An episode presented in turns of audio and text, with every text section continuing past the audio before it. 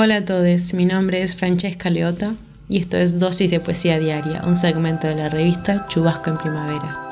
Hoy voy a leerles un fragmento de un poema de Susie Shock que pueden encontrarla en Instagram con este nombre, eh, Susie con Y. Es una gran escritora que se presenta a sí misma como artista trans sudaca. El poema se llama Madres y Abuelas Trabas y es parte de su libro Poemario Transpirado y dice así.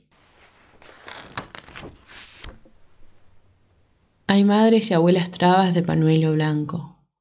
Giran en el conurbano alrededor de la pirámide de un bicentenario, a donde desaparecidas todavía vamos, sin estado de derecho ni estado de gracia. Solo la ronda de esperar el auto que frene y que tire esos pesos murientos para pagar la pensión. Rodar, rodar, siempre rodar más. Traba de huellas, lejos de la binaria calma de la tele en casa y esa santita idea de mesitas floreadas. A este desfile vamos sudacas, armadas de la nueva idea, con carteles con la foto del chico con nombre de nena o al revés.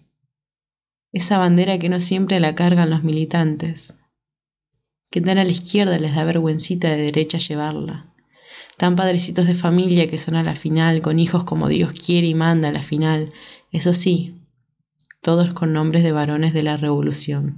Pero lejos de semejantes mariposonas andanzas, que las ideas no entran por el culo de mi niño, maricona nunca Marx, eso es burguesa debilidad, compadre. Si supieran, si supieran que al final, siempre al final, hasta seguro que se animan al roce traba, al salivoso tacto traba, al devenir húmedo traba, bajo el mantel, a oscuras, subte, no vaya a ser que los cumpas se enteren de esta ganga de eros equivocada por eso esas banderas las llevamos solas, con las madres y las abuelas de la deshonra, que todavía es constitucional, aunque nosotras sí les hagamos número en sus tantitas marchas de la, por cierto, gloriosa libertad.